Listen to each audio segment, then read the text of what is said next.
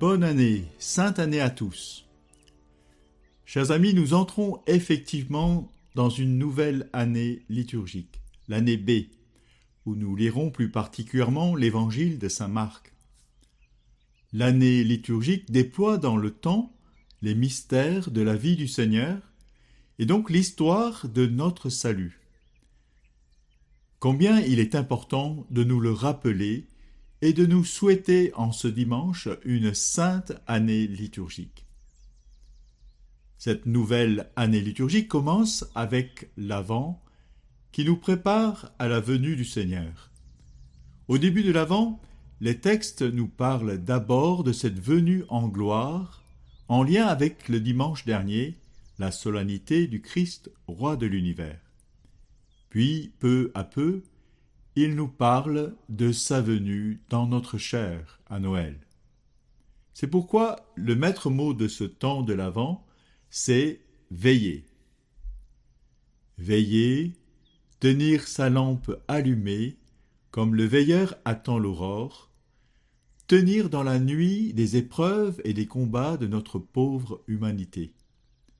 Oui, il nous faudra faire face à toutes les lourdeurs de l'âme et du corps, et plus nous, nous expérimentons nos faiblesses et même nos péchés, plus nous pouvons appeler et crier vers ce Sauveur qui vient.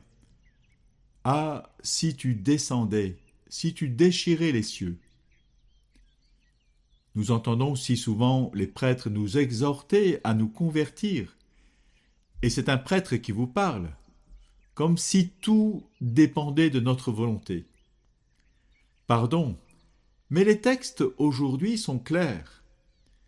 Tous nous étions comme des gens impurs, et tous nos actes justes n'étaient que linge souillé.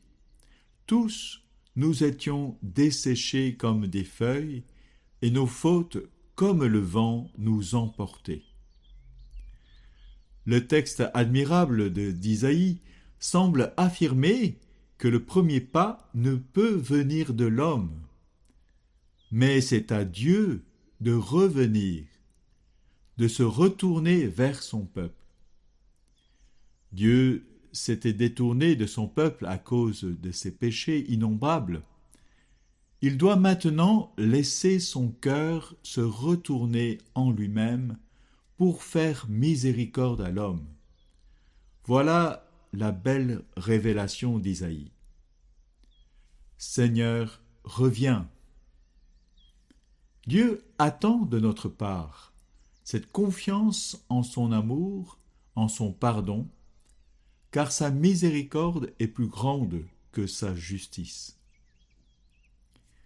L'homme pécheur doit garder dans son cœur, malgré sa déchéance, malgré ses égarements, et la conscience d'avoir gravement offensé Dieu, l'homme doit garder une réalité inaltérable, ce qu'affirme le texte d'Isaïe.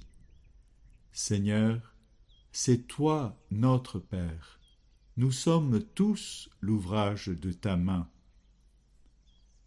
Si cela est vrai pour l'homme comme créature de Dieu, combien plus cela l'est-il pour un baptisé. Dans le Christ, baptisé, plongé dans la vie divine, marqué par le sceau de l'Esprit Saint, nous sommes enfants de Dieu. À Lourdes, le père Horatio Brito nous racontait l'histoire de cette prostituée qui venait à la grotte caresser le rocher. Il lui demandait pourquoi elle caressait le rocher sa réponse admirable. Quand je touche ce rocher, je touche ce qui est inaltérable en moi. C'est ma dignité de fille de Dieu. Seigneur, en ce dimanche, rappelle à tes enfants que nous sommes faits pour le ciel, pour vivre avec toi pour toujours dans l'éternité et si nous sommes encore marqués par toutes sortes de faiblesses, de corps et d'âme en ce monde, tu nous veux saints et immaculés dans l'amour.